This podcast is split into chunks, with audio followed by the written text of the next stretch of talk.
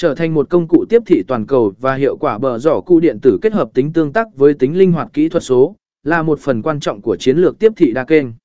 Sự linh hoạt và khả năng đo lường hiệu suất làm cho chúng trở thành một công cụ hiệu quả cho doanh nghiệp trong môi trường kỹ thuật số ngày nay 9.